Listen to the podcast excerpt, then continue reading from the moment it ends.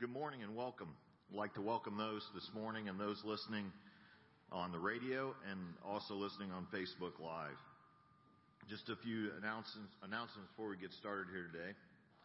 I'd like to thank the Bell Choir and thank Dylan for being our guest musician this morning. It's always nice to have you here. And we'd also like to thank Pastor Tori and the Sunday school teachers for their hard work on the children's Christmas program last Sunday. They did such a great job. Also like to thank our choir director, Holly Smith, and the choir for the wonderful Christmas cantata. So thank you.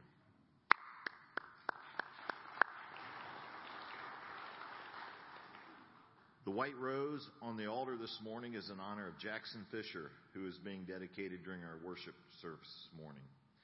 The giving tree is still up in the Heritage Room. It benefits the Elizabeth New Life Pregnancy Center in Sidney. So please take a tag and return it. Return your gift or gift card by December 27th. If you notice, the blue jug, jug has made an appearance again up here on the steps, and this is for the tornado disaster aid. These donations will go to Samaritan's Purse, which has teams on the ground assisting vic- victims in all the states. Just a couple other changes here, real quick. The choir pra- choir will have practice at 7:30 on Wednesday, and as receive at 7:30 for the Christmas Eve service. So now I'd like to invite Pastor Joel up here to share a couple proposed changes on the Constitution and bylaws. Thank you, Keith. Well, not, you're not going to hear about them directly from me, but I, what I do want to point your attention to is a packet of information. There's several copies over there um, at the info center. Um, this is something that, and as you can read, and you'll hear more about next week, um, something that is that uh, spiritual council and consistory has been working on for some time. Um, and we're going to be presenting it at the annual meeting in January. But we wanted to get copies of it in your hands as soon as possible. Um, and those copies, there are, like I said, there are some copies over at the info center. Um, you can also stop by the office throughout the week if you'd like to pick up a copy there. Um, but we want to encourage you to look at those, um, read them over, and take a look at them before the meeting in January. Um, the packet over there includes four parts. There's the Constitution, there's the bylaws, there's one um, a single page about the about something about procedures, and then the last part of it is not part of the document, but it's a summary of changes that may help you kind of quickly review what is being changed and what is not. So I want to encourage you to take a look at that. If, there, if we run out of copies over there, we can make more copies in the office. Um, but that is something I want to encourage you to take a look at, and you'll hear more from our consistory president, Stan Reinecke, next Sunday as well. So thank you so much. Please rise and join me to call of worship taken from Psalm 103, verses 1 through 12.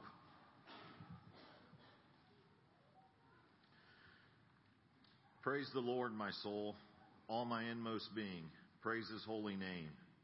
Praise the Lord, my soul, and forget not all his benefits, who forgives all your sins and heals all your diseases, who redeems your life from the pit and crowns you with love and compassion, who satisfies your desires with good things so that your youth is renewed like the eagles. The Lord works righteousness and justice for all oppressed. He made known his ways to Moses and his deeds to his people of Israel.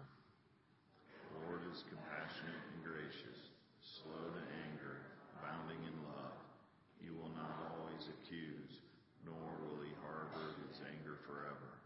He does not treat us as our sins deserve or repay us according to our iniquities. For as high as the heavens are above the earth, so great for his love for those who fear him. As far as the east is from the west, so far as removed our transgressions from us. So now let us sing hymn number 145, O come all ye faithful.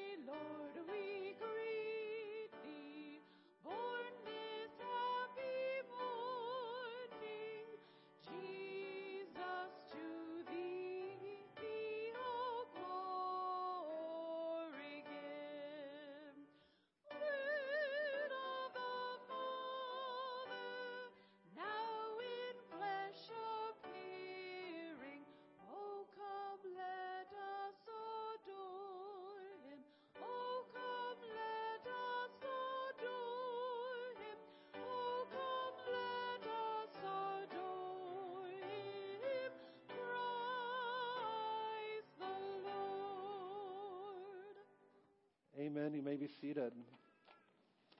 This time in our service, I want to invite forward Robert and Tiana Fisher with their son Jackson for dedication.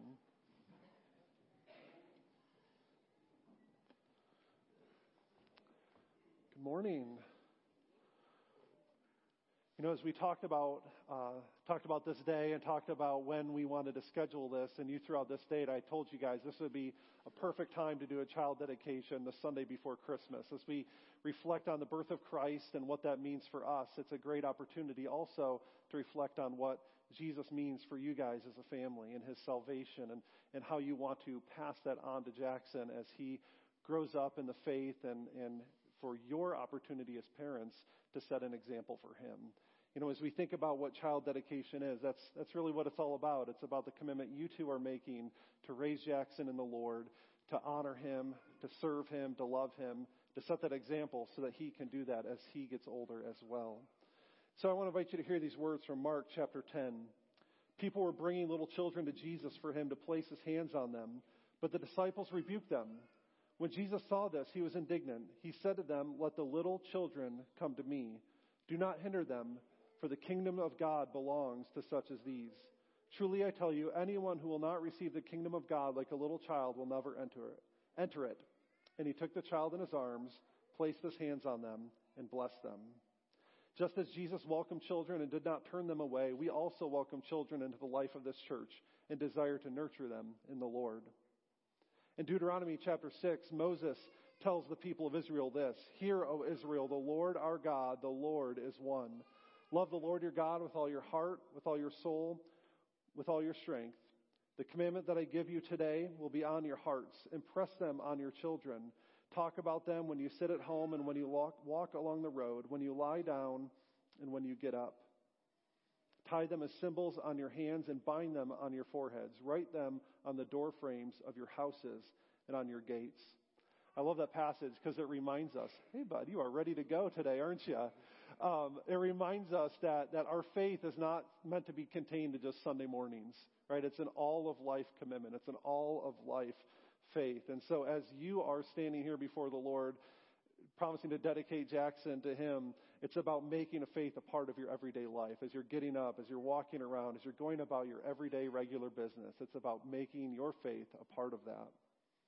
And so it's important for us to hear from you. Robert and Tiana, about the faith that you do share in the Lord. So these next questions are for you. Robert and Tiana, do you desire to dedicate your child to the Lord and promise to raise him to know, love, and serve him? Praise God. And knowing your commitment to do just that, I invite you to answer these questions as well. Do you truly and earnestly repent of your sins and accept Jesus Christ as your Savior and Lord? Do you believe in God the Father Almighty, maker of heaven and earth, and in Jesus Christ, his only Son, our Lord? And in the Holy Spirit, the Lord, the giver of life. Amen. And do you intend to be Christ's faithful disciples, trusting in his promises, obeying who live? Praise God. And will you, will you devote yourselves to the church's teaching, to the fellowship, to the breaking of bread, and the prayers? Praise God. Praise God. And this faith that you just heard them profess is a faith that we all share together as a church family. And so at this time, I want to invite you to repeat the words of the Apostles' Creed with me together as we profess that same faith together. I believe in God the Father Almighty, creator of heaven and earth. I believe in Jesus Christ, his only Son, our Lord, who was conceived by the Holy Spirit, born of the Virgin Mary, suffered under Pontius Pilate, was crucified, died, and was buried. He descended into hell. On the third day, he rose again. He ascended into heaven is seated at the right hand of the Father and will come again to judge the living and the dead. I believe in the Holy Spirit, the holy universal Christian church, the communion of saints, the forgiveness of sins, the resurrection of the body, and the life everlasting. Amen. Let's pray together. We thank you, O God, for the gift of life. We thank you for this family and for this child being dedicated today. You, Lord, are the author of life and the giver of every good and perfect gift. Through the death and resurrection of your Son, Jesus Christ, you have made it possible for us to be accepted into your family. I pray that you would bless and sustain this child. Draw him to yourself just as you welcome the children during your ministry. May you grow to, may he grow to know, love, and serve you with his heart, soul, mind, and strength. And, may, and we also now pray for his parents that you'd equip them to fulfill the promise they make today. Bless and sustain them as they teach their child to know and love you. All this we pray in the name of your beloved Son, Jesus Christ. Amen. Amen. So at this time, this is we get to the, the commitment that you guys are making, the vow. And as I said, this is really all about the commitment that you two are making to raise Jackson in, in the Lord. You know, he gets all the attention today, right? He's the one that's going to be at the center of all the photos and everything. Um, but it's really about the commitment that you guys are making to pass that faith on to him, the faith that we just heard you profess. And so I invite you to hear these questions and respond uh, about this commitment that you're making today. Since you've presented Jackson for dedication, we ask you the following questions before God and his people. Do you promise to instruct him by word and example with the help of the Christian community in the truth of God's word and in the way of salvation through Jesus Christ? Do you promise to pray for him and teach him to pray? And do you promise to nurture him within the body of believers as citizens of Christ's kingdom? Praise God. Praise God. And church family, we, the reason we do this as part of the service is because we know that, that it takes a church family, right, to come alongside them and support them to fulfill this promise. We believe that parents, of course, are the first disciple makers. You know, the primary responsibility is on you guys, which is what this is all about. But we don't want you to do this alone or feel like you're doing this alone either. We as a church family want to love and support you through this. You know, that comes through formal ways like Sunday school classes and youth group and those sorts of things, Sunday morning services. But it also comes through informal ways, through prayer, through encouragement, through that support that comes from the Christian community. So, church family, I encourage you to support them in their endeavor as they commit to raise Jackson in the Lord. Brothers and sisters in Christ, as we receive Jackson into Christ's church, I charge you to nurture and love him and to assist him to be Christ's faithful disciples.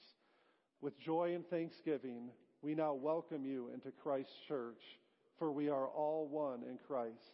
We promise to love and encourage and support you and to help you know and follow Christ. Amen. Here's the part right here. Hey, Jackson. Uh oh. Lost the binky. All right. How's it going? Jackson Mark Fisher, I dedicate you to the Lord in the name of the Father, and of the Son, and the Holy Spirit.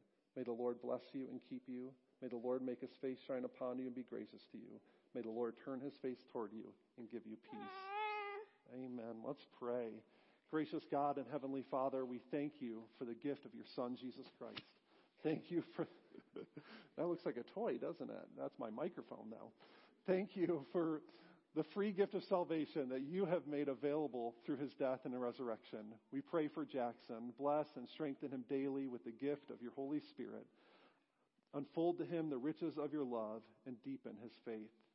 Keep him from the power of evil Enable him to live holy and blameless life until your kingdom comes. May he grow to know, love, and serve you with all of his heart, soul, mind, and strength. And we also ask that you look for, with kindness upon Robert and Tiana. Let them always rejoice in the gifts you have given them.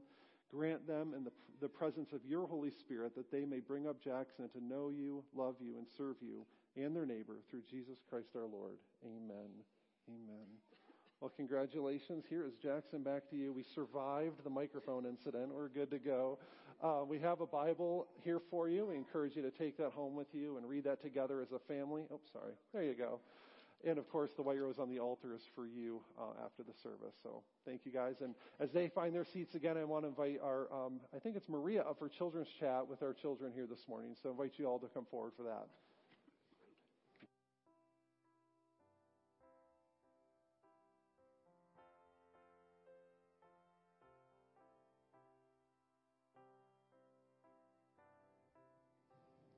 Let's come this way, guys.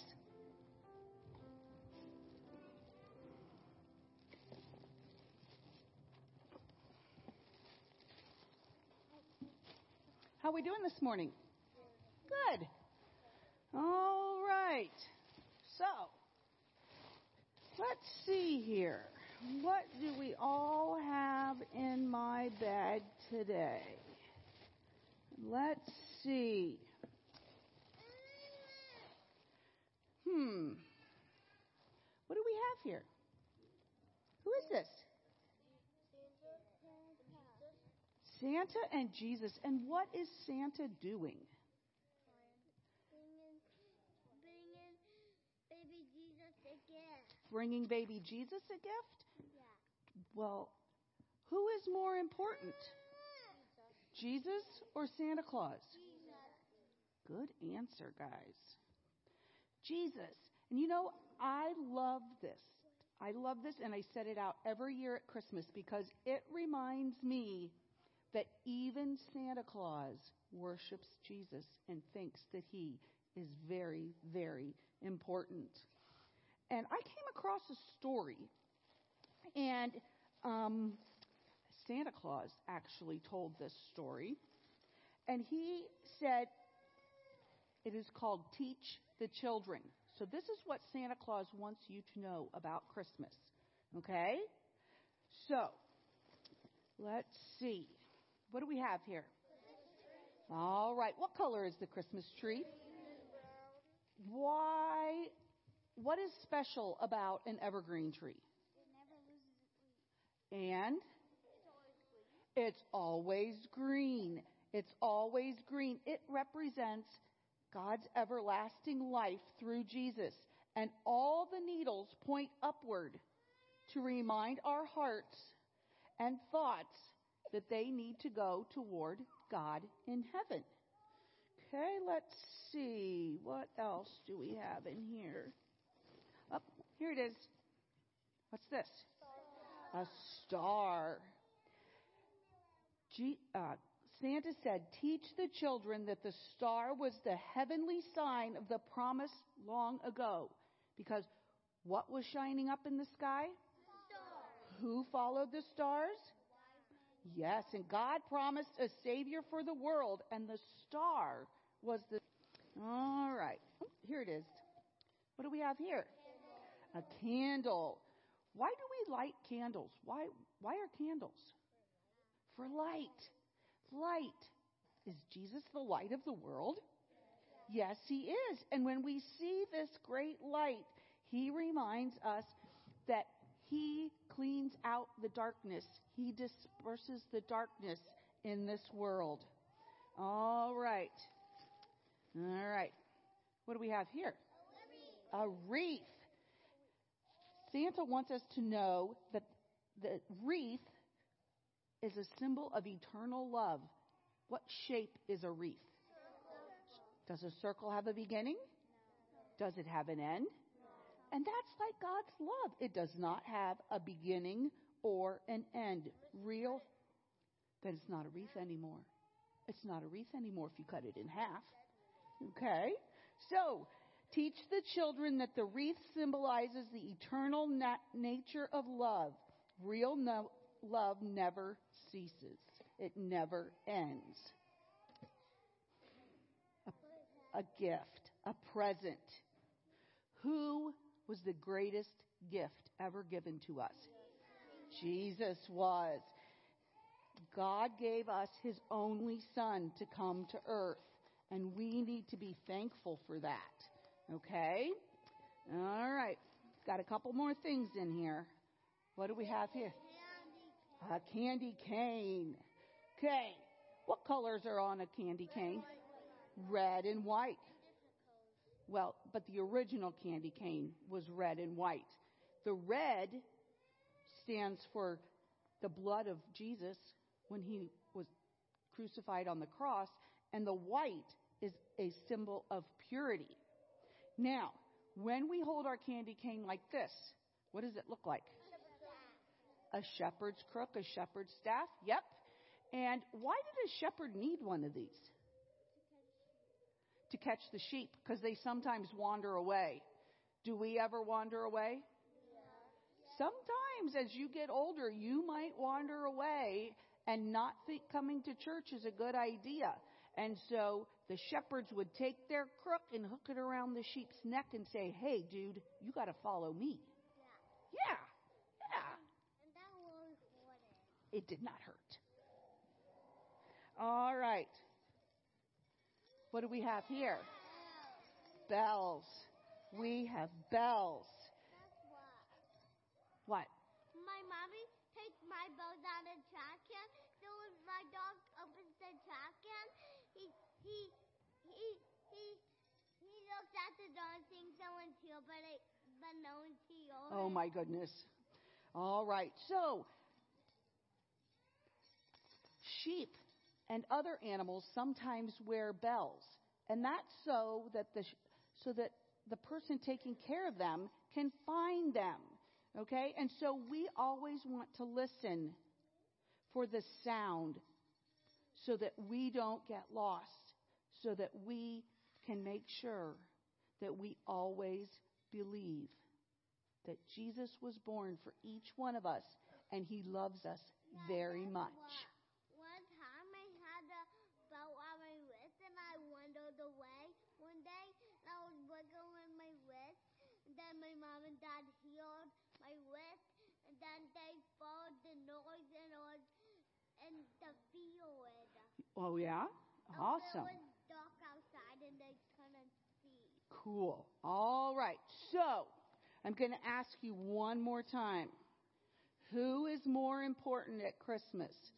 Santa or Jesus? Jesus. All right.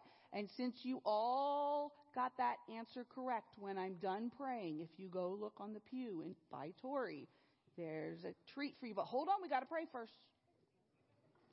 All right. Fold your hands, bow your heads.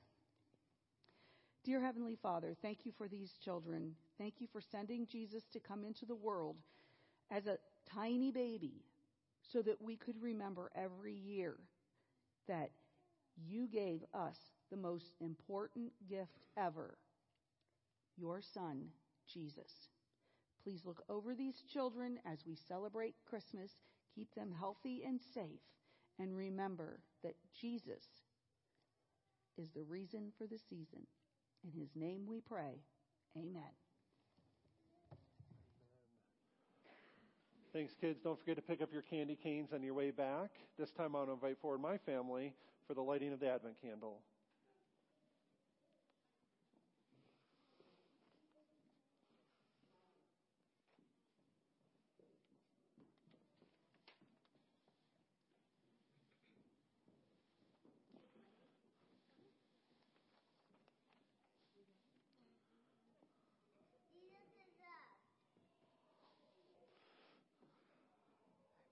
As we gather around the Advent wreath today, we rejoice that Christmas is a time of prayer and of open hearts when we sing songs of joy. Christmas is a time of worship, the moment when the busiest of us pause in wonder. Christmas happens when God comes to us in love through Jesus Christ and fills us with love for all people. For God's uh, John 3 16 and 17. For God so loved the world that he gave his one and only Son, that whoever believes in him shall not perish but have eternal life. For God did not send his Son to the world to condemn the world, but to save the world through him. We light this candle to proclaim the coming of the light of God into the world. With the coming of this light, there is love. Such great love helps us to love God and one another. Our second reading is from John 13, 34 through 35. A new command I give you love one another as I have loved you, so you must also love one another. By this, everyone will know that you are my disciples if you love one another. Let's pray together. Oh God, we thank you that Jesus showed your love for every person, babies and children, old people and young, sick people and those who are strong, rich people and those who are poor. Come to us in this Advent season and give us love in our hearts for all people. Amen. Amen. Thanks, guys. You guys can head back to your seats. This time, as we turn our attention to the offering this morning, uh, we it uh, the excuse me, the offering this morning goes to support the Elizabeth New Life Center, which is also what our giving tree supports here today. So if you're able to give, I encourage you to do so as the Lord leads you to. So this time I will invite the deacons forward to collect the offering. And once again, thank you, Dylan, for being here and offering up a special music today.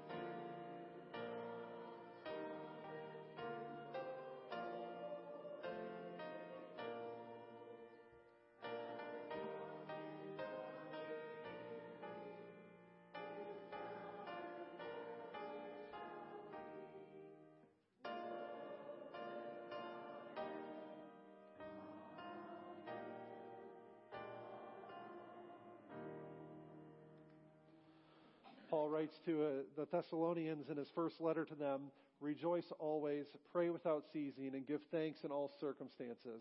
Our next song reminds us that in all circumstances, Jesus Christ shall be praised. Let's continue. Let's stand and continue worshiping God by reading the, singing the marked verses of number 87. May Jesus Christ be praised.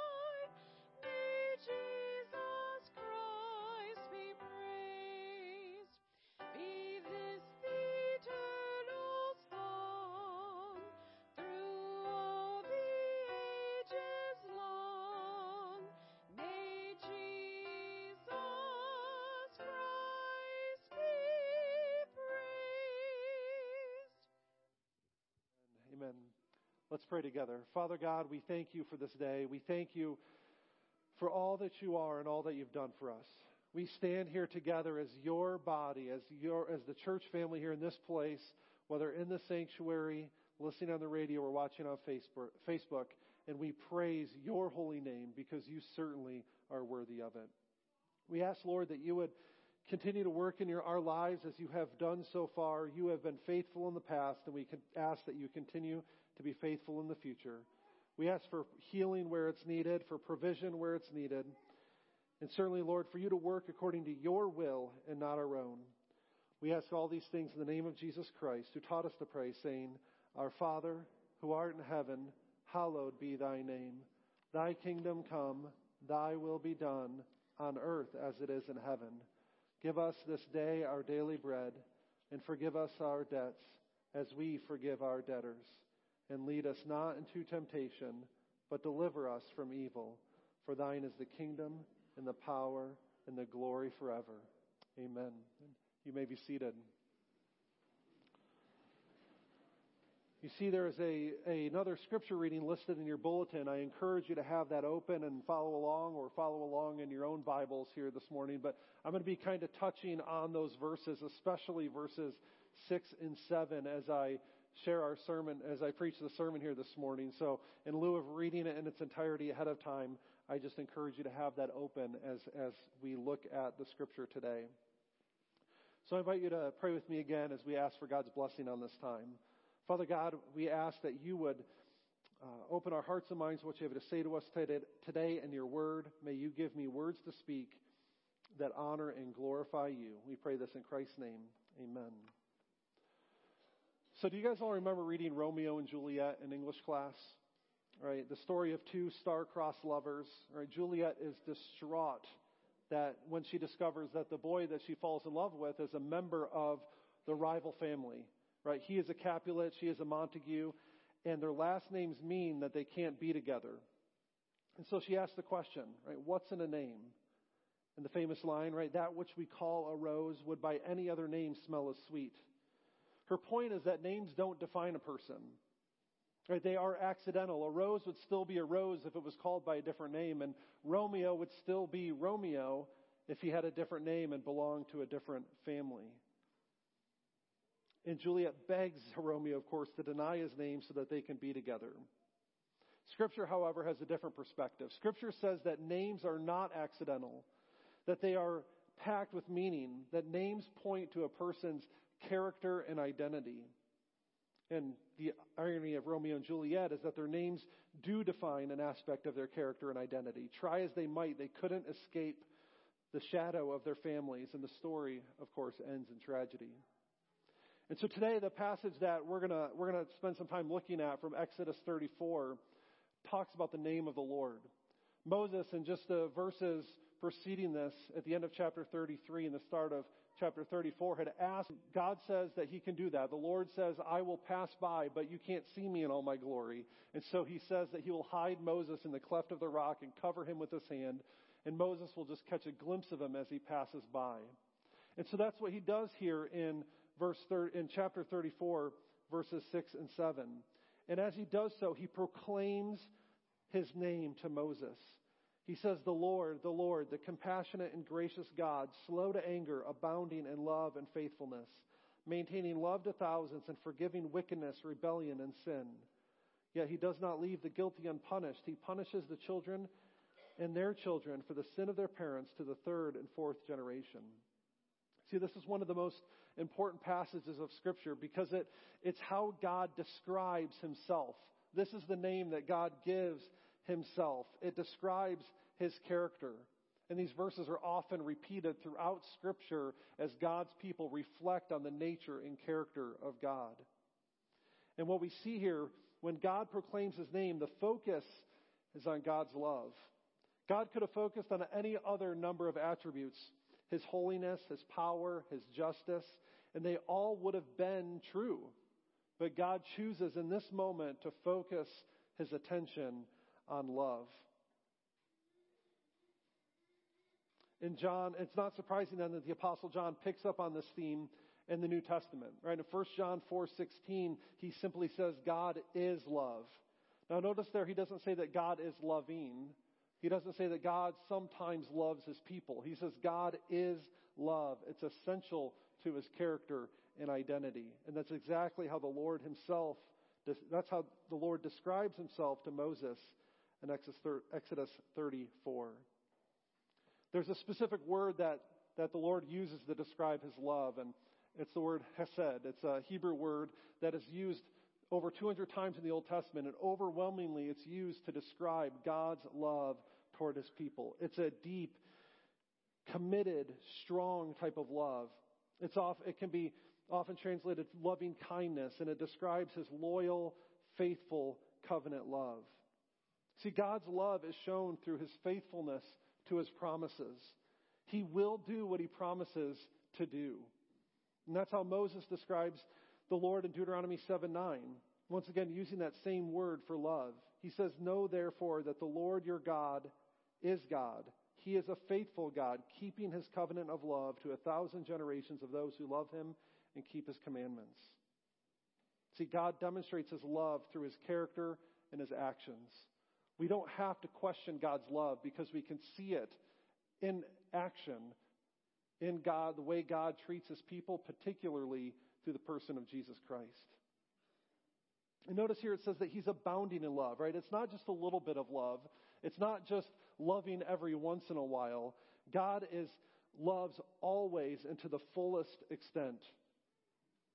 You know, when we tell our kids, I love you, you know, it often turns into a little bit of a game. I'm sure you parents know what I mean. I love you and I love you more, right? I love you most. Remember when Josephine was younger, she used to say, I love you mostest. And then uh, Miles more recently has been saying, I love you most as possible, which, as you can tell, isn't exactly proper English. But the point he's trying to convey is that he loves us more, right? As most as possible. And that's exactly the kind of God, love that God has for us. He loves us most as possible. God loves, God's love for us is so big, so abounding, that it's impossible to really wrap our minds around it. And so the theme of today's Advent candle is love, right? The birth of Jesus is a tangible reminder of God's love for us. So we're going to take a quicker, a, closer look at Exodus 34, 6 through 7. And we'll see there's three ways here that God, that we can experience God's love for us. First, through a personal relationship with the Lord, through his character, and also through his forgiveness. And so we see that God starts this self proclamation by identifying his, himself as the Lord, the Lord. And there are two things that we should notice here. First, he repeats himself, right? Whenever somebody repeats himself, especially in Scripture, we should pay attention because it's probably important. And so we see him say, The Lord, the Lord. He's trying to get our attention. But the second thing that we need to notice maybe isn't so obvious for those of us who read our Bibles in English. If you were to open your Bible and, and, you're following along, you probably notice that the word Lord there is in all caps. Right? Anytime the name, the word Lord appears in all capital letters in our Bibles, it's actually a stand-in for the personal name of God, which is Yahweh, or sometimes in certain translations, Jehovah. And so, what, what God is saying is he's, he's using his own personal name. He's not using a generic name for God. He's using his own personal name, the name that he gave Moses at the burning bush in Exodus 3. When Moses asked, Who should I say has sent me? He says, I tell him that I am has sent you. And so that name Yahweh is, is very similar to that phrase, I am. It's the personal name of God. Our English Bibles often follow this old tradition of, of substituting the name of God for Lord in order to, you know, accidentally, avoid accidentally uh, violating the second commandment of taking the Lord's name in vain. So whenever you see that, that word Lord in all caps, it's actually the name Yahweh. And why is that name important? Remember, it's the personal name of God, right? It's, he's not a God who is distant from us, that remains far off, uninvolved in creation. He is a God who chooses to know us so that we may know him as well.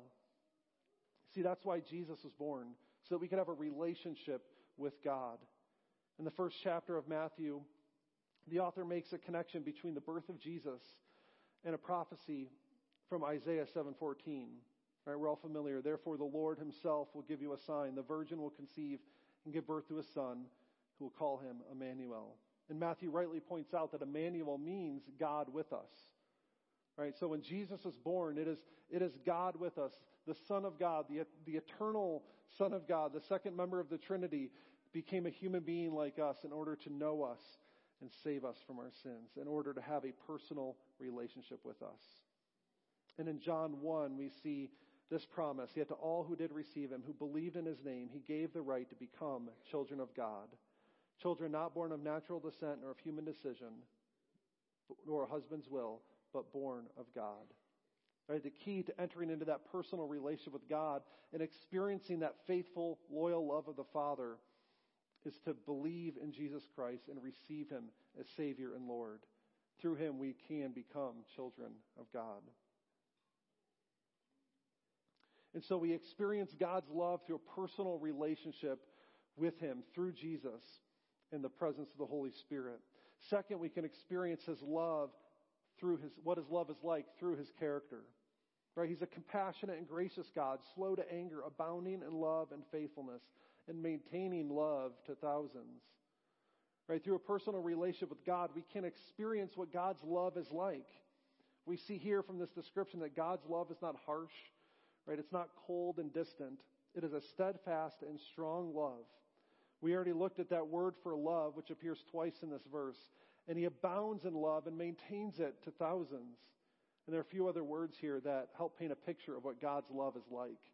First, we see that the Lord is merciful. He's a gracious and compassionate God. Right? The word compassion is related to the word mercy. Right? To be merciful is not just a feeling, uh, excuse me, it's, it's to withhold judgment or punishment towards someone who deserves it. In other words, it's not just a feeling or an attitude. It's, it's, it's, it's love in action by withholding punishment or judgment that someone deserves. And grace is, is kind of the opposite of that. Gracious means to show favor to those who favor. He is kind and loving towards us even when we don't deserve it. And so you see how, how mercy and grace go hand in hand. Mercy is, is not getting what we do deserve, and grace is receiving what we don't deserve. God is compassionate and gracious towards us. Second, we see that the Lord is patient. It says that He is slow to anger, and what a blessing that is, right? In a world of instant outrage and hot takes, right? The angrier, the angrier we get, the more attention. Excuse me. The angrier we are, the more attention we get. The loudest person in the room often gets the most attention, but that's not the way of the Lord, right? He is slow to anger. He is patient. 2 Peter 3, 8 through 9 reminds us that his patience leads to repentance. It says he is not slow in keeping his promises, as some, as some think. Instead, he is patient with you, not wanting anyone to perish, but everyone to come to repentance. You see that? Not only is he patient, right? He, he, he's, he's not slow in keeping his promises. He's not forgetful. He's patient so that we can know him and repent from our sins. And he doesn't treat us as our sins deserve, as our call to worship reminded us, right? Um, that, that he does not treat us as our sins deserve, but, but he showers his love on us, his love that is higher as, the, as high as the heavens are above the earth. That's the kind of love that God has for us. He is certainly a patient God. And third, we see that the Lord is steadfast. The next pair of words that describes God's character are love and faithfulness. And once again, we see that these two words go hand in hand. We've already talked about that loyal love of God, and it is now paired with God's faithfulness, which means that God is reliable. He is steadfast. He's not going to change his mind on a whim. Numbers 23:19 says, "God is not human that he should lie, not a human being that he should change his mind. Does he speak and then not act? Does he promise and not fulfill?" See, people are fickle. Right? People often say one thing and do another. They don't keep their word, but that's not who God is. God is a promise keeping God. He is steadfast. He is faithful. He is true. And he, he will not lie. He does not change his mind. And if he promises something, he will do it. You see, faithfulness is very much related to the idea of truth, right? To be faithful is to be true to something. And notice here that there's no disconnect between God's love and His truth. In our world today, we think that you can't have one if you have the other. That the more you love something, the less you, you have to hold on to truth in order to love them. Or, or the more you hold on to truth, the less loving that you are. But in God, we see that He is both abounding in love and abounding in faithfulness, abounding in truth. Right? God doesn't compromise one for the other. He doesn't, he doesn't stop loving you in order to speak truth. He doesn't speak truth in an unloving way. He is fully loving and fully truthful and faithful.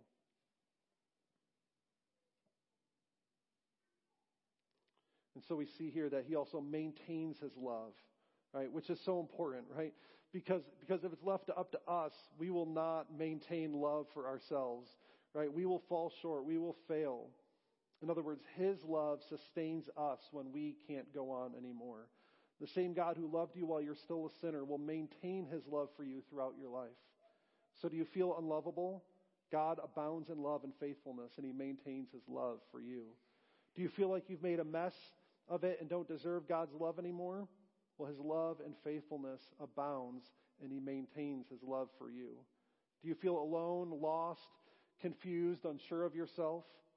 God abounds in love and faithfulness, and he maintains his love for you. Do you sometimes wander from God and have doubts and questions about His goodness? Well, God's, God abounds in love and faithfulness, and He maintains His love for you. And finally, we see that we can experience God's love through His forgiveness. It says that He forgives wickedness and rebellion and sin, yet He does not leave the guilty unpunished. He punishes the children and their children for the sin of their parents, the third and fourth generations. You know, God's love for us means forgiveness for lost sinners. The good, and that's good news because we're all sinners in need of a Savior. Scripture is very clear that we've all fallen short of God's glory and that we have all gone astray. We've been all been guilty from Adam and Eve on down. And our greatest love is for our greatest need, excuse me, is forgiveness and reconciliation.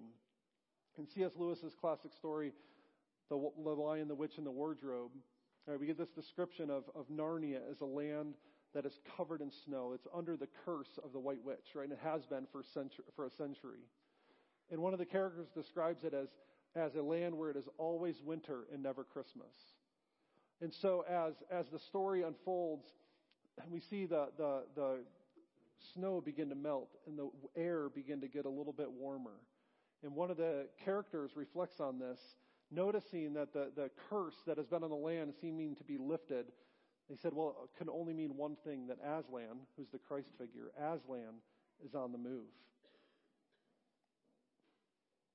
That's what Christmas means. That God is on the move. The arrival of Jesus is the start of God's rescue mission to save us from our sin. John 3:16, right? For God so loved the world that he gave his one and only son that whoever believes in him shall not perish but have eternal life. See, God forgives us, but he also doesn't leave sin unpunished. If we're honest with ourselves, that's the part that makes us uncomfortable. We're all about God's covenant, loyal, faithful love. But then we get to this last part about God punishing sin, and it, we kind of squirm a bit. If God forgives wickedness, rebellion, and sin, then why all this talk about judgment and punishment? Can't He just forgive sin and be done with it? You see, God does not forgive sin by ignoring it. He forgives sin by dealing with it once and for all. In fact, God, in fact, God would be unloving if He ignored sin. Really, in, in reality, God's wrath towards sin is an extension of His love. And let me give you an illustration to maybe help you understand this. As a parent, right, I want to love and protect and care for my children. And I don't want to see anybody harm them or anything bad come to them. And so, out of my love for them, if someone were to harm them, I would want to see that dealt with, right? If someone were to harm my child or do violence against my child, I would want to see that justice, righteous justice, is done on their behalf. See, that's what's that's what how God views sin. He sees it as you know, sin is harmful. Right? It may not be obviously harmful. We may not immediately see the effect of sin in our lives, but it is harmful. And God, as our loving and gracious Heavenly Father, is rightly angry toward sin. Not towards His people, not towards His children, but towards sin. And He wants to protect us from it. He wants to save us from the penalty, power, and even the presence of sin in our lives. So, yes, God's punishment for sin is right and just. It is loving, and God's plan for his creation includes punishing sin and removing it completely from his presence. And yet, God, in his infinite mercy, provides a way to forgive us and pour out his wrath towards sin. And of course, that's made possible through Christ on the cross. Jesus becoming sin for us so that we might receive the righteousness of God. Jesus taking the penalty of sin, the wrath, God's righteous wrath towards sin upon himself so that we can experience God's faithful, loyal love. See, that's the good news of the gospel. That's the good news of Christmas. That God has sent his son to rescue us from our sin so that we can ex- to take God's punishment for sin upon himself so that we can experience his love. There is no greater gift than that. And as we close, we need to reflect on God's how God's overwhelming love for us changes us. Right? We cannot remain the same once we've experienced his merciful, faithful love. That's that command he gives. He says, A new command I give you love one another as I have loved you, so you must also love one another. Notice what Jesus says here. He doesn't just say to love one another in a general way, he says we are to love others in the same way that he loves us. If his love is faithful, ours must be too. If his love is patient, then ours must be too. If his love is sacrificial, then ours must be too. If his love is forgiving, then ours must be too. And if he loved us even when we least deserved it, we should do the same for others. Let's pray. Father God, we thank you for this day. We thank you for your love for us, which you pour out to us in our hearts through the presence of the Holy Spirit. We thank you for the perfect example of your steadfast love, which is Jesus laying down his life for us. Through his death and resurrection, we experience a personal relationship with you we experience your, your faithful, merciful love, and we experience your forgiveness. I pray that every person here and listening on the radio and Facebook would know and experience that love for themselves. We pray this in Christ's name. Amen. As we close our service, I invite you to stand one more time as we sing How Deep Our Father's Love for Us.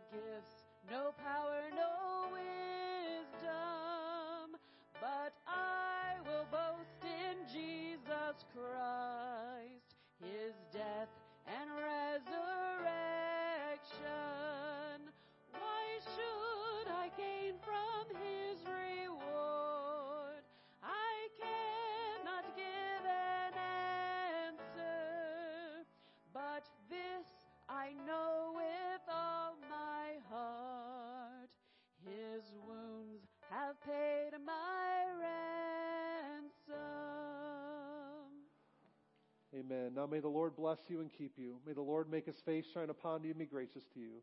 May the Lord turn his face toward you and give you peace. Amen. You may go in peace.